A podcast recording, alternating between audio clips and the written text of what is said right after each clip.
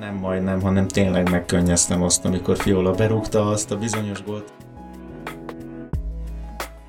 És olyan válogatottak ellen fogunk megmérettetni, akik nem kívánják a hátuk közepére se ezt az egész nemzetek ligáját. De az e-sport az lehetne például egy ötödik tusa?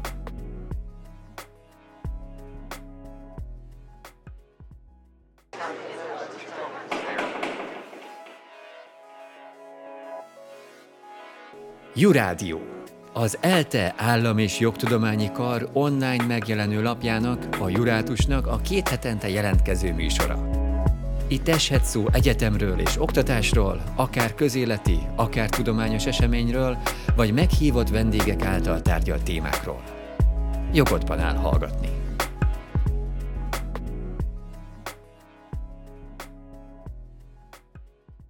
Köszöntöm a hallgatókat, ez itt a Jurádió, második évadunk második epizódjával. Sportos témát fogunk ma boncolgatni, három versenyszámunk lesz, labdarúgással kezdünk, öttusával folytatjuk, és úszással zárjuk a napot. A mai vendégeink Gömbös Pamper Zsolt, Jurátus újságírója. Köszöntöm a hallgatókat. Harag Balázs, Jurátus újságíró. Sziasztok, köszöntöm a hallgatókat. És Győri Benedek, LTIK hallgatója, aki még a szakdolgozatát is sportból írja. Köszöntöm a hallgatókat, és köszönöm a meghívást. Ma 2021. november 26-a van, amikor az adást fölveszük. Egy nappal korábban tartották a Magyar Labdarúgás napját, ugyanis 1953-ban ekkor aratott történelmi győzelmet a magyar labdarúgó válogatott Angliában, ugye ez a híres 6-3, Idén is játszott a magyar válogatott a Wembleyben, és idén is egy jónak mondható egy-egyes eredményt ért el, és egy kicsit maradva az aranycsapatnál, 2021-ben 1954-hez hasonlóan szintén két gólt rúgtunk a németeknek, de ez nem volt elég ezúttal sem a hőnáhított célok eléréséhez. Ha jól tudom, akkor mindannyian kint voltunk a nyári Európa bajnokságon, egy-egy vagy akár több mérkőzésen is a Puskás arénában, úgyhogy azzal a kérdéssel fordulnék hozzátok elsőként, hogy ti hogyan látjátok a válogatott szereplését az Európa bajnokságon? Kezdeném akkor én. Összességében én úgy gondolom, hogy a válogatott megtette, amit megkövetelt a haza, ugyanis bekerültünk az Európa bajnokság papíron is legerősebb csoportjába, amit a különböző külföldi újságírók is így jellemeztek, hogy egy Németország, Franciaország és Portugália szintű csapat mellé oda került egy pótselejtezőn részvételt kiharcoló, kvázi kisválogatottnak mondható Magyarország, és ehhez képest becsülettel helytáltunk, és igazából most a pontos számot nem fogom tudni felidézni, de hogy nagyon kevés volt az a játékpercnyi mennyiség, ameddig hátrányban voltunk az eredményeket tekintve, hogy itt csak a portugál mérkőzés utolsó 10-15 percére kell gondolnunk, amikor már hátrányban voltunk, de szerintem ismételten a magyar szurkolók hathatós támogatásának köszönhetően a két hazai mérkőzésen nagyon szépen helytált a csapat, ami után még mindig ott volt a lehetőségünk, hogy tovább jussunk a német válogatott esetleges legyőzésével, és bár megjegyzem, úgy alakult ugye a mérkőzés, hogy mi is vezettünk, meg időközben Franciaország is vezetett Portugália ellen, tehát simán benne volt a pakliban, hogy tényleg tovább jutunk, és már az Európa-bajnokság alatt elmegyünk a Wembleybe Angliával játszani, aztán mégsem így történt, és Németország utazott a Wembleybe, hogy lejátszák a 96-os EB-nek a visszavágóját. Én alapvetően elégedett voltam azzal a teljesítménnyel, amit a válogatott nyújtott az Európa-bajnokságon, sőt, mi több, a Németország elleni meccs után nekem az az érzésem volt, hogy én ugye ezt nem tapasztalhattam meg koromnál fogva, ilyen lehet egy európai közepesnél jobb, sőt, mi több top válogatott szurkolójának lenni, hogy Németországban játszunk gyakorlatilag egy kiki meccset, ahol nem mondom, hogy majdnem megkönnyeztem, hogy nem jutottunk tovább, de majd, majdnem megkönnyeztem, hogy nem jutottunk tovább. És aki szerintem látta Schäfernek a síró arcát, ahogy Rosszinak a vállára ráborul, szerintem egészen sokan voltunk így ebben az országban, és mondjuk egy 6-8 évvel ezelőtt, amikor Bukarestben vagy Amsterdamban vendégszerepeltünk, nem biztos, hogy gondoltuk volna, hogy csalódottak leszünk egy 2-2 után Münchenben, ahol egyébként nem nyerni járnak a csapatok. Ja, és köszönöm szépen Fiolának életem egyik legjobb öt percét. Én egy kicsit messzebbről indítok 2016-ban, amikor is érettségi évében nagyon irigykedtem azokra a honfitársakra, akik kint lehettek Franciaországban és helyszínről buzdíthatták ezt a csodálatos válogatottat. Aztán azokra is irigykedtem, akiket édesanyjuk és édesapjuk elengedett a körútra ünnepelni. Ugrunk öt évet. és ott találom magam Magyarország, Franciaország Európa bajnoki mérkőzésen. Leírhatatlan. Az az atmoszféra, ami körülvette azt a meccset, az, hogy részese lehetek ennek az európai sportélménynek, leírhatatlan. Teljesítmény. A teljesítménnyel szerintem abszolút meg lehetünk elégedve.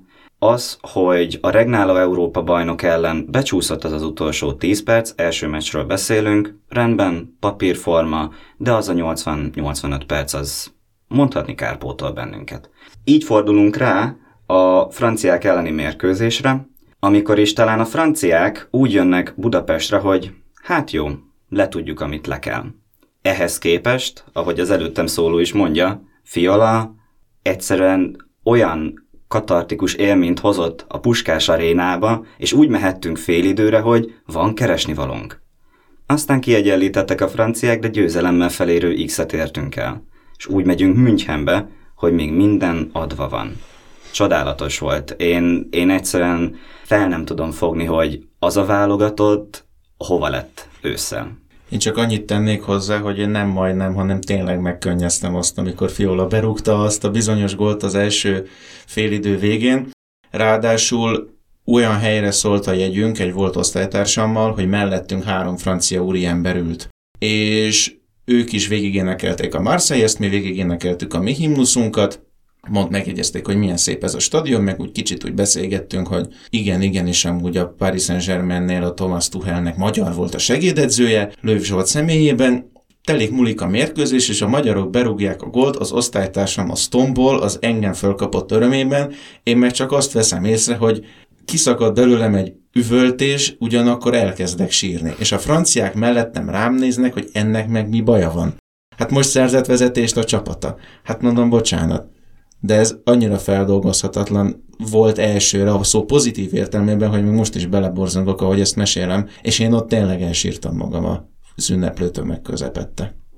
Említettétek, hogy hova lett ez a csapat ősszel. Ez lenne a következő kérdésem, hogy láttuk, hogy nálunknál jóval előbbre tartó, nagyobb játékerőt képviselő válogatottakkal szemben milyen eredményeket értünk el az Európa-bajnokságon. Ehhez képest egy előzetesen lenézett Albán válogatott oda-vissza megverte a magyar csapatot, és hiába nyertünk Varsóban, hiába x Londonban, így is lemaradunk a 2022-es Katari világbajnokságról. 1986 után el fog telni legalább 40 év anélkül, hogy a magyar válogatott kijutott volna egy világeseményre. Mit gondoltok, mi állhat a visszaesés hátterében? Kezdem, én, én nem látom olyan tragikusan ezt a helyzetet. Az a helyzet, hogy egy kicsit kilengett az inga a múlt évben. Tehát feljutottunk az Áligába, a Nemzetek Ligájában oda-vissza megvertük Szerbiát, Törökországgal, most nem emlékszem konkrétan mit játszottunk, de csoport elsőként jutottunk fel. Az Európa bajnokságon játszottunk három egészen kiváló mérkőzést, a magyar válogatottnak egyszerűen nincs arra erre, hogy ezt a teljesítmény konstans fel tudja mutatni. Amíg van 4-6 topligás játékosunk, akkor egy-egy ilyen kifutott eredmény belefér, vagy megtörténhet, de az, hogy ezt tartósan felhozzuk, ahhoz nem 4-6, hanem 20-25 topligás játékos kellene. Emiatt úgy gondolom, hogy most egy kicsit visszalengett az inga, kikaptunk egy szerintem velünk egyenlő játékerőt képviselő Albániától, és most van a 2024-es Európa bajnokságig majdnem három évünk, hogy találjunk egy új centert, mert egészen aggasztó a helyzet, ami Szalai Ádám visszavonulása esetén előállhat, illetve hát hagyni kellene rossz dolgozni, hogy építsen egy új csapatot 2024-re, ahol adott esetben a csoportból akár még tovább is juthatunk. Szó se róla, a magyar válogatott a világbajnoki selejtezőn elért eh, pozíciójával a helyén maradt nem azt mondom, hogy oda került, a helyén maradt. Az, hogy az Európa-bajnokság előtt Lengyelországgal itthon 3-3-at játszunk, az kiugró teljesítmény. Az Európa-bajnokságon elért eredményt annak fényében nem mondanám kiugró teljesítménynek, hogy 2016-ban is ott volt bő 30 napja a válogatottnak együtt készülni, ez most is megadatott nekik, láthatjuk, hogyha valóban rosszit hagyják dolgozni, és a válogatott összeér, míg Szoboszlai Dominik nélkül is, akkor milyen eredményekre képes. A világbajnoki selejtezők, az Európa bajnoki selejtezők, és majd a Nemzetek Ligája nem teszi lehetővé azt, hogy 30 napot együtt készüljön a válogatott. Helyünkön vagyunk, és valóban talán a két albán meccs az, amikor a nálunknál nem is erősebb, nem is gyengébb, egy szinten lévő válogatottal kellett volna felvenni a kesztyűt, nem sikerült. Miért nem? Mert valóban hiányoznak nálunk a topligás játékosok darabszámra Az albánoknál, ha jól tudom, közel 10 topligás játékos van, nálunk 4-5.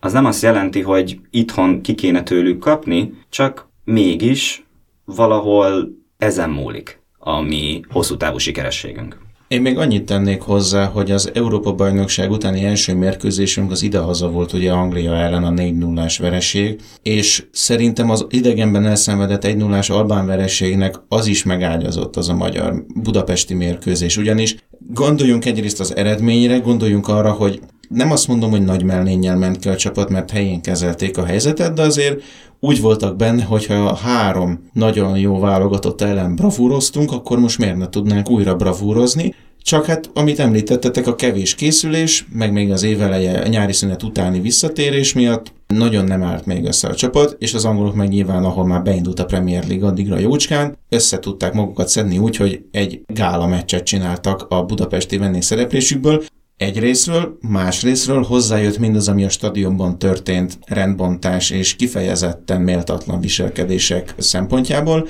és egy ilyen mindsettel érkezett meg a magyar válogatott Albániába, ahol előzetesen még azt mondom, ha teszem azt idehaza, becsülettel helytállunk, és csak egy vagy két gólal kapunk ki Angliától, vagy úgy kapunk ki, mint a portugáloktól, akkor azt mondjuk, hogy nem baj, most megmutatjuk Albániának, és akkor szerintem még nyerni is tudunk. Azonban egy rossz eredmény után egy rossz hangulatban érkezünk meg egy idegenbeli mérkőzésre, ahol a komplet stadion ellenünk szurkol, mert látszott, hogy az albánok ott nagyon sok szurkolójuk volt nekik a helyszínen. Ennek fényében ott az albánok részén érvényesült az a pluszfaktor, ami nálunk a franciák ellen Budapesten, és sajnos kikaptunk, amivel, mivel ott egy hét alatt két vereségünk is volt, eldőlt szerintem ott, hogy nem fogunk kijutni erre a világbajnokságra. Az már csak a kegyelem döfés volt, hogy ide-haza is kikaptunk Albániától, és Andorra ellen is csak egy nagyon harmatosan gyenge játékkal tudtunk éppen nyerni.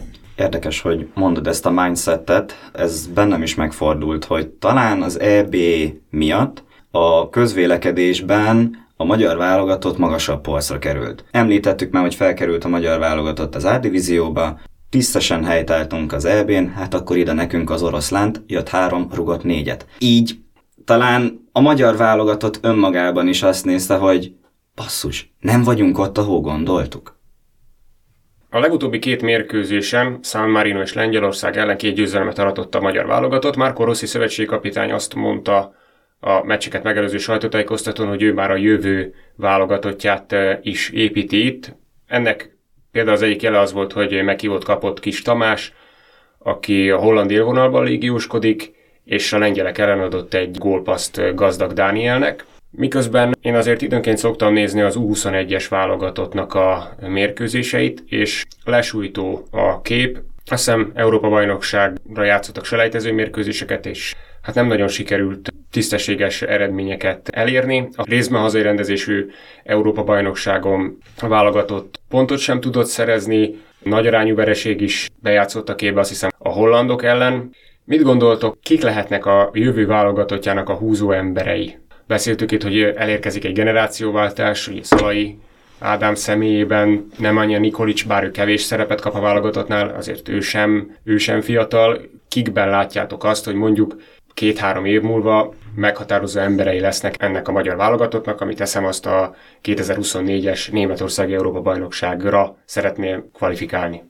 Abban az egyszerre szerencsés és szerencsétlen helyzetben vagyunk, hogy a csapat magja az relatíve fiatal. Tehát a Gulácsi, Orbán, Nagy Ádám, Sallai, Bundesliga tandem, Kalmár, Kalmár, Szoboszlai. Szoboszlai, igen. Ezek a játékosok fiatalok. Vagy nem fiatalok, de még nem idősek. Plusz Gulácsi minél idősebb, annál jobb. Ugye a kapuskor egy kicsit más, mint a mezőnyjátékosoké. Emiatt én optimista vagyok. A gond ugye, amit már kitárgyaltunk, hogy ott kezdődik a probléma, hogy ha Orbán megsérül, vagy hogyha Szalai Ádám visszavonul, és akkor nem biztos, hogy látjuk a megfelelő pótlást. És rossz időnként bele-bele tud nyúlni a tutiba, hogy mondjuk... Egy tud... négót meghív a válogatottba, és ő lesz végül, aki tényleg kellett. Igen, igen, igen. Vagy megtalálja mondjuk Gazdag Dánielt, akik egy-egy mese fel tudják magukat húzni, de nem tudják folyamatosan azt a színvonalat nyújtani, mint hogyha hétről hétre a Bundesligában játszanának. Most arról nem is beszélünk, hogy más top bajnokságban, hogyha jól tudom, most nincs is játékosunk, csak a Bundesligában. Holott ez a helyzet a sajtóhírek szerint változhat, amennyiben Szalai Attila tényleg az angol élvonalba, vagy ne adj Isten a nyári plegykákhoz hasonlóan a spanyol élvonalba szerződik. Az két nagyon más út lenne neki. szerintem. Hogy ki a jövő, én most a IFI BL-t is követtem, a Sport TV közvetített néhány mérkőzést, ahol a Gent és az MTK ifistái megmérkőztek egymással. A Gentnek a kötelékéhez tartozik egy német András nevezetű csatár, és szerintem, hogyha őt ideje korán Rossi kikérni Gerától, és kipróbálná őt a nagy válogatottban, nem úgy, hogy akkor most kezdjen is, de érezze a légkört, akkor talán a csatár és center posztunk jövő képet kaphatna. Abszolút támogatható ötlet, csak az a baj, hogy szegény német Andrásnak nulla darab felnőtt. Vagy talán a belga másodosztályban játszott ilyen 10-20 perceket, pont a Covid leállása után idején adták őt kölcsön a belga másodosztályba. Abszolút támogatom a fiatalitást, illetve még a honosításokra rátérhetünk, mert ott egészen sok lehetséges játékos van. Zsiga Laci például. Zsiga Laci, a kedves hallgatóknak bármikor nagyon szívesen elküldöm, egy nagyon hosszú listám azokról a játékosokról, akiket lehetne honosítani. De hát kérdés az, hogy ez az út, vagy az, hogy világszínvonalú akadémiáinkról évente kikerüljön olyan játékos, aki hát legalábbis salai szintet el tudjon érni. Hát tulajdonképpen Kis Tamás közvetve a Magyar Akadémia terméke, mert hogy ő, ha az Illés Akadémia nevelkedett, a haladásban mutatkozott be nagyon fiatalon, utána megvásárolta a Felcsúti Intézmény, majd most ugye kölcsönben van a Kambur együttesnél, aminek vásárlási opciója is van. Azt látjuk, hogy tulajdonképpen több mint tíz éve működik ez a magyar akadémiai rendszer, de alig-alig tudunk felsorolni olyan játékosokat, akiket ez az akadémiai rendszer termelt ki, és meghatározó tagjai tudtak lenni hosszabb távon is a válogatottnak, a magyarnál jóval erősebb bajnokságokban, és itt most nem a szlovák meg nem a lengyel bajnokságra gondolok, ahol megállták a helyüket. Érdeklődve várom, hogy mi lesz a folytatás. Én azért arra látok esélyt, hogy az Európa bajnokságra kiussunk, főleg most, hogy ugye már ez lesz a harmadik olyan torna, aminek megemelték a létszámát. Kíváncsi vagyok, hogy a Nemzetek Ligájának az alcsoportjában hogyan állja meg a helyét a válogatott. Erről mit gondoltok, milyen elvárásaitok vannak?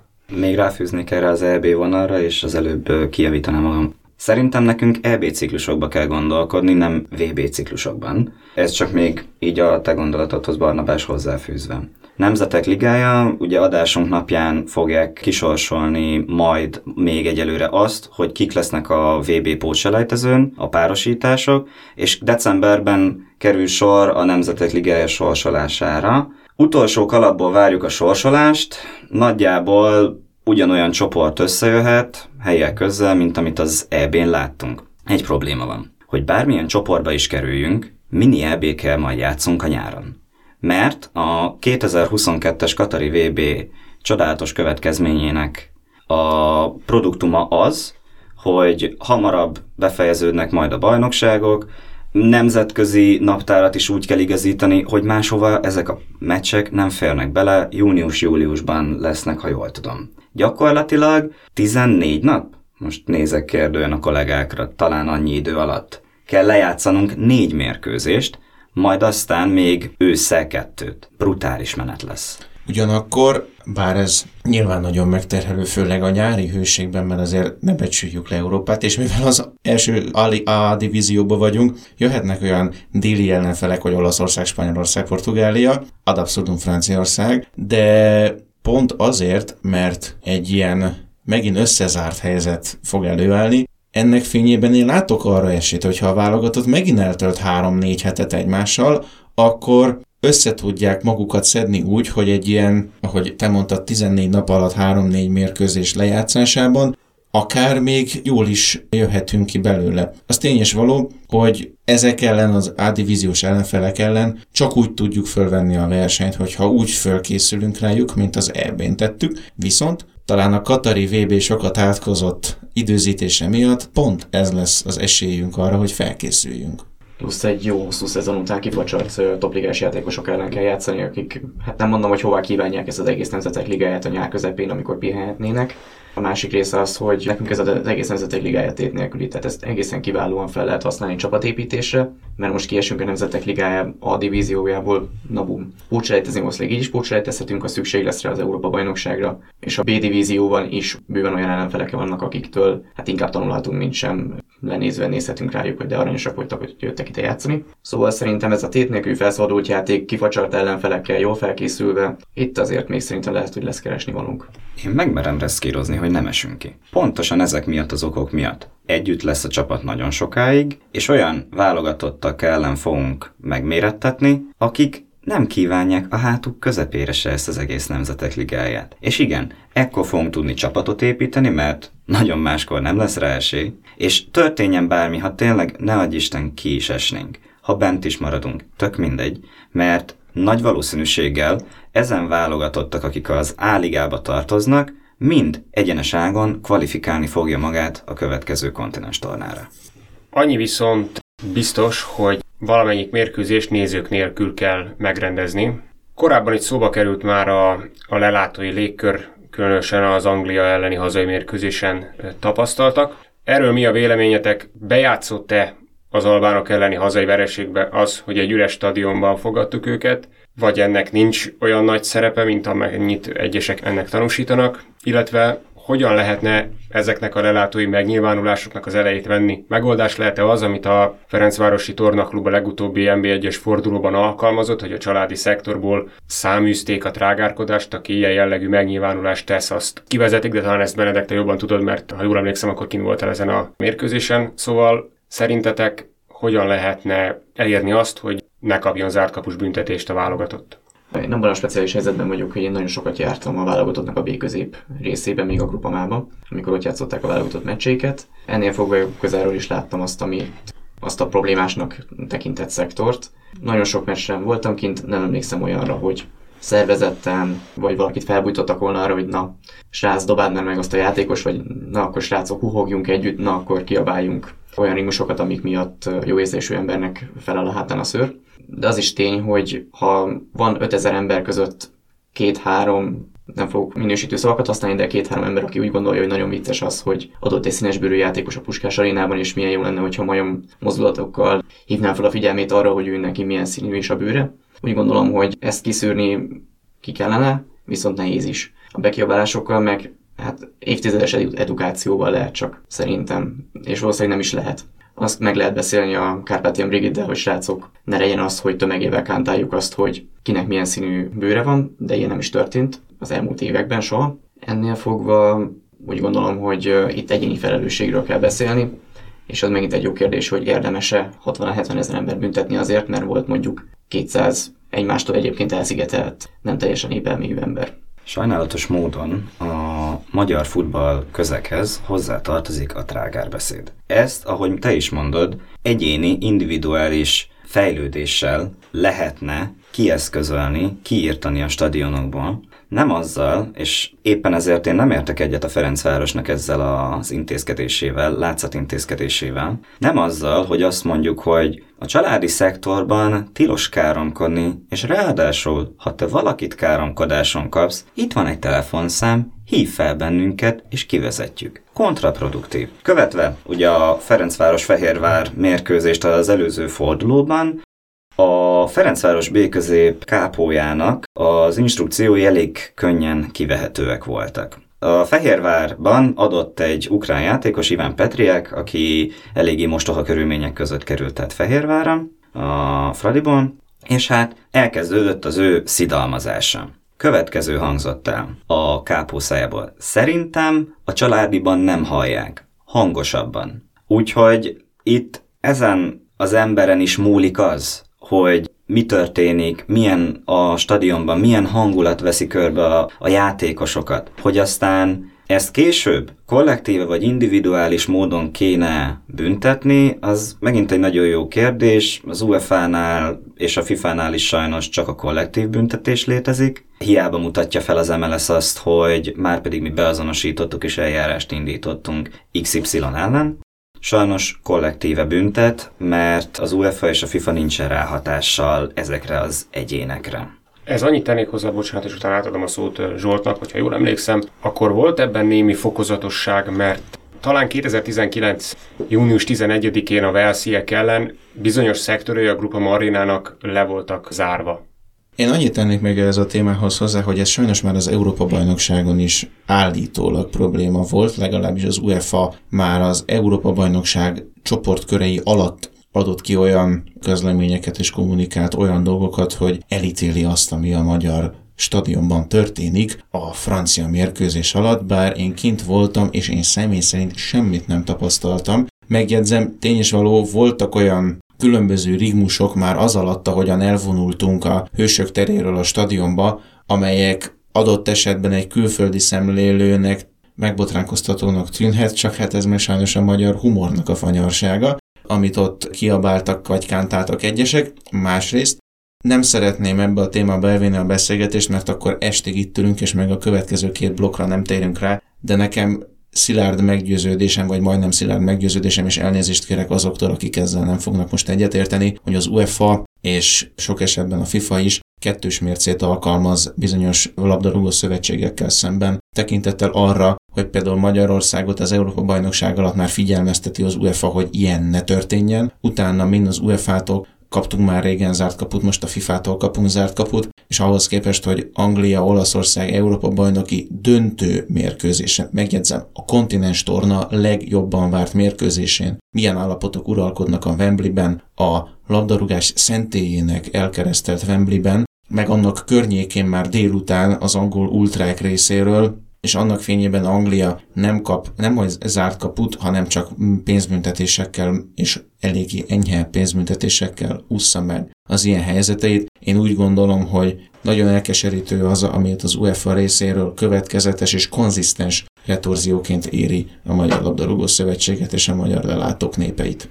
Talán ezt a szegmest lezárva még erre ráfűzve csak annyi, hogy nem csak UEFA, nem csak FIFA, hanem Nyugat-Európa. Nézzük meg, hogy volt-e bármi hírértéke annak, hogy a franciák az ominózus meccsen megdobálták Gulácsit a kapuban? Semmi.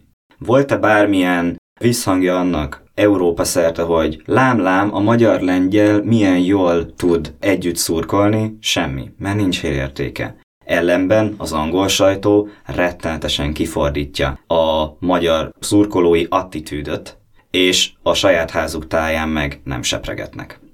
Nyergéljünk át a labdarúgásról az öttusára. A Nemzetközi Szövetség tervei szerint a 2028-as olimpián már lovaglás nélkül rendeznék az öttusa versenyt. Elevenítsük fel egy kicsit, mi is történt a nyáron, mi állhat a Nemzetközi Szövetség döntésének hátterében. Ugye az történt a 2020-as Tokiói olimpián, hogy az öttusa már évek óta bevett szabályait követve a lovaglás következett, és ilyenkor az a szabálya az ötusában, hogy kisorsolják a lovakat a tisztelt versenyzőknek, ráadásul egy lót két versenyzőnek is meg kell ülnie a lovas szám alatt, és ez nagyjából úgy zajlik, hogy megvan a sorsolás, megkapják, hogy XY versenyző melyik lovat kapja, és van körülbelül 20 percük, nem több, hogy összeismerkedjenek ezzel a lóval, és utána nekivágjanak egy három perc alatt teljesíthető akadálypályának, egy díjugratásnak. Na most a lovaglás alapvetően egy olyan sport, ahol nyilván egy másik élőlényel, a lóval nagyon komoly szimbiózisba kell kerülni. Az én apai nagyapám fiatalabb korában válogatott szinten volt öttusázó, és nekem is sokat mesélt a különböző élményeiről, akár az úszásról, akár a futásról, de a lovaglást azt így mindig máshogy is adta elő, pont ezért, hogy a lovat valahogyan érezni kellett, meg ő is még emlékezett idős korába, hogy hogy hívták azokat a lovakat, amiket ő megülhetett, vagy akikkel ő, ő sokat együtt dolgozhatott. És épp ezért ez a fajta változtatás az ötusa szabályaiban, hogy elkezdték kisorsolni a lovakat, ez kifejezetten ellene megy a természetes reakcióknak. Míg a rendes, csak hagyományos lovasportban a versenyzők a saját lovukkal elmennek a versenyre, hogy ott versenyezzenek, addig az öttusában nem visznek lovakat magukkal a versenyzők, hanem kapnak random lovakat. És ennek lett az eredménye az, ami az idei Tokiói olimpián megtörtént, hogy volt egy ló, akit először egy orosz, majd egy német versenyző ült meg, és már az orosz versenyzőnél is kifejezetten látszódott, hogy ezt a lovat nehezen lehet betörni, és eléggé bokros természetű, és ez a német versenyzőnél meg aztán ki is csúcsosodott, és talán ez volt az a fő végső gyújtószikra, ami a szövetséget arra indította, hogy akként reformálják meg az öt tusát, hogy az ötből négy tusát csináljanak, vagy hogy legalábbis a lovaglást leváltsák egy másik helyre. Dióhéjban ennyi a történet. Állítólag a Nemzetközi Szövetség már az olimpia alatt gondolkodott azon, és tárgyalásokat folytatott, hogy hát így a lovaglást 28-ra ki kéne venni az olimpiai öttusából, és ez aztán később az olimpián így kicsúcsosodott ezzel a szerencsétlen eseménnyel, hogy akkor erre le, rá lehet húzni, és így akkor a, a szövetség emiatt dönt így. Ugye ezzel a sorsolásos rendszerrel alapvetően tényleg az a probléma, hogy készül a versenyző állóval az olimpiára, és aztán elmegy idegen országba, ahova különféle szabályozások miatt nem viheti be a saját lovát, ott majd kap B lovat, és akkor, hogy azzal most ezzel 20-25 perc vagy egy óra alatt megbarátkozik-e, vagy kiismeri, lehetetlen.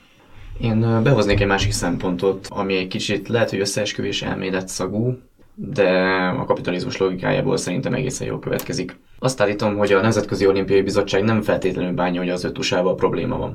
A Nemzetközi Olimpiai Bizottság bevételeinek nagy részét a különböző televíziós társaságoknak értékesített közvetítési jogok adják. Ezek a televíziós társaságok nem annyira szeretik az ötusát, meg egyébként a vízilabdát, és az összes olyan sportágat, amit közvetíteni nem annyira jól lehet, nem annyira izgalmas, mint mondjuk egy kosárlabda, vagy hogy mondjuk a legnagyobb piacot jelentő Amerikai Egyesült Államokban nem annyira népszerű, mint mondjuk a vízilabda és az öttusa. Vagy mondjuk a vívás, amiről um, évek óta megy a matematika, hogy éppen melyik számot nem, nem küldik az olimpiára, mert közvetíthetetlen, vagy nem annyira látványos, vagy nem annyira értékes. És jól követhető tendencia az, hogy tudjuk, hogy ezek a nemzetközi szervezetek azért szeretik a pénzt. Most, ha jól tudom, a következő két nagy esemény is olyan országban kerül megrendezésre, ahol hát az emberi jogok azok inkább ilyen zárójelesek, de a profit és a haszon pedig elsődleges. Gondoljunk csak itt valami úgynevezett futballvilágbajnokságra, vagy a következő téli olimpiára.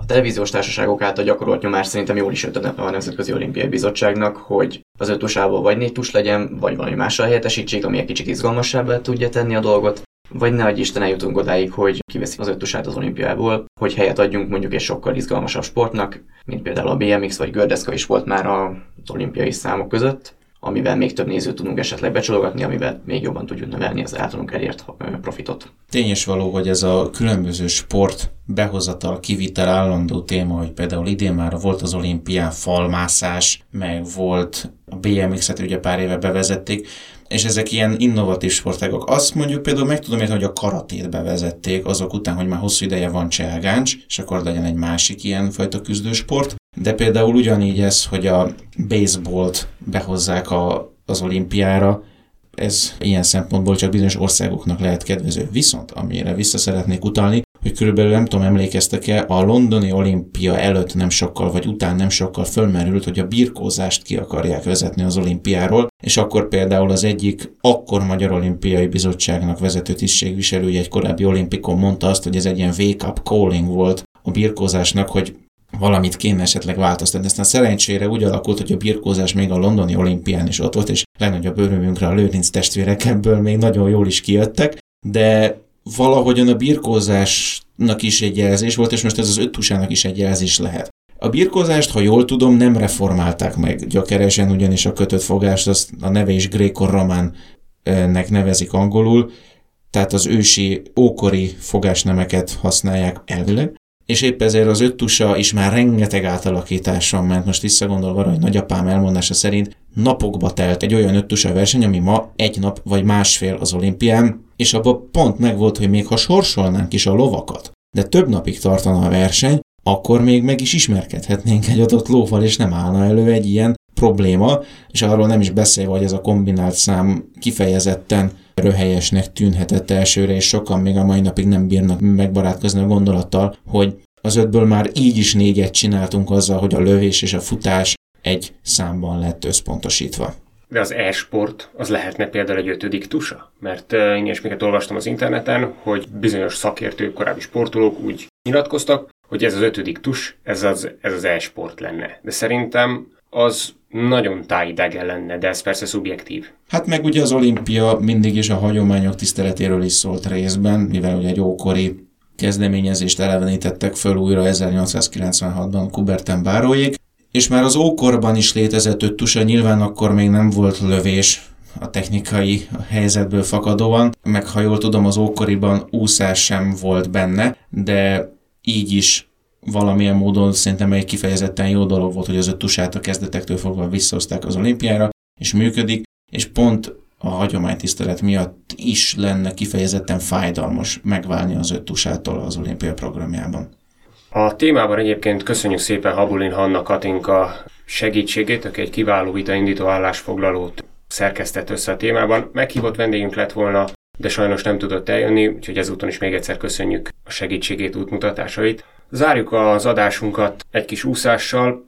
A magyar úszósport évről évre óriási sikereket ér el a különféle e, világversenyeken. Érem eső jellemzi tulajdonképpen a szereplésünket, de ott van az érem másik oldala is, szinte nem telt el olyan év az elmúlt időszakban, hogy ne jutott volna egy-egy nagyobb botrány a magyar úszás világában. Gondolok itt Szepesi Nikolat könyvére, ahol egyébként Túri Györgyre tett bizonyos állításokat, amik a mai időszakra már más megvilágításba helyezik az egész ügyet. Akkor ott volt Gyárfás Tamás és hosszú Katinka konfliktusa, ugye az ominózus szerződés tépő sajtótájékoztatóval, valamint Kislászló féle történet, ugye a nem erőszak kapcsán, amikor virágcsokorral ment elnézést kérni, a legújabb pedig Cselászló nyilatkozata egykori edzőjéről kapcsolatban fogalmazta meg azt, hogy milyen lelki és testi atrocitások érték őt. Turi György a tegnapi napon lemondott az úszószövetség alelnöki tisztségéről és az edzőbizottság elnöki posztjáról.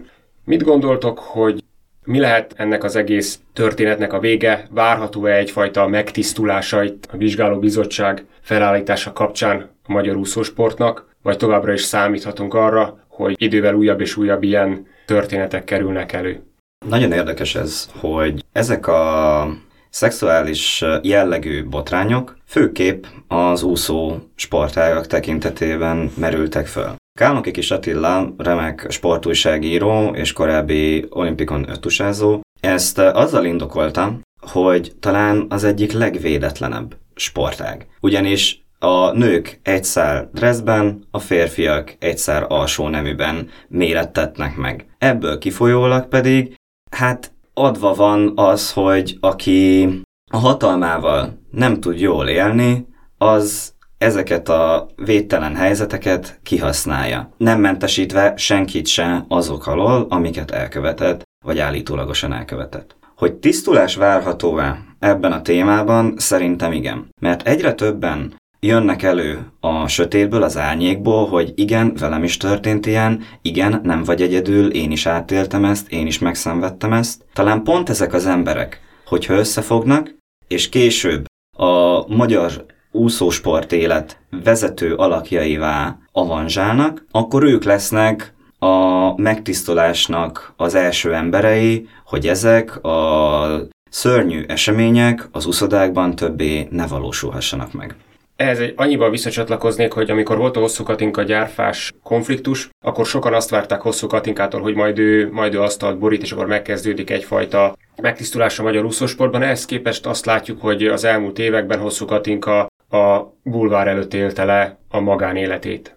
Én arra kötnék rá, hogy mennyire védtelen az úszás, mert gondoljunk bele, hogy nem csak az úszósportban szoktunk például szexuális zaklatási botrányokról hallani, hanem a tornászok körében is. Szintén egy olyan helyzet, ahol tornadressben vannak a hölgyek, és atléta trikó plusz hosszúnadrágban az urak, és épp ezért ugyancsak egy olyan helyzet, ahol újra és újra szoktak botrányok lenni. Az Egyesült Államokban is az egyik legnagyobb sportkavaró sportbotrány az még egy tornász ügyből indult ki évekkel ezelőtt. A másik szemüvege ennek a dolognak az talán az, hogy Magyarországon nagyon sok úszót föl tudunk sorolni, akár csak labdarúgót, vagy éppen vízilabdázót, és talán ehhez is hozzájátszik arra, hogy ezek a botrányok kapnak ekkora ö, visszhangot és nyilvánosságot a, a közvéleményben is, még mondjuk én simán sajnos el tudom képzelni az emberi természetből fakadóan, hogy adott esetben egy birkózó, cselgáncsozó, asztali teniszező válogatottban is vannak nem is feltétlenül nemi erőszakkal kapcsolatos helyzetek, hanem akár lelki terrorral,